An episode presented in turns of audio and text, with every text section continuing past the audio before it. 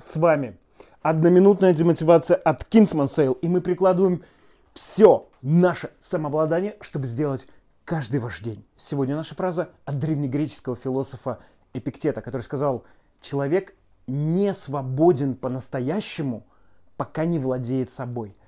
Эм, собственно, мы вчера об этом тоже говорили, потому что если человек, любой, да, встречный или вот ваш знакомый, близкий, может с помощью каких-то манипуляций или даже случайно вызвать в вас эмоции, которые начинают руководить вами взамен рациональных доводов, значит, он владеет вами.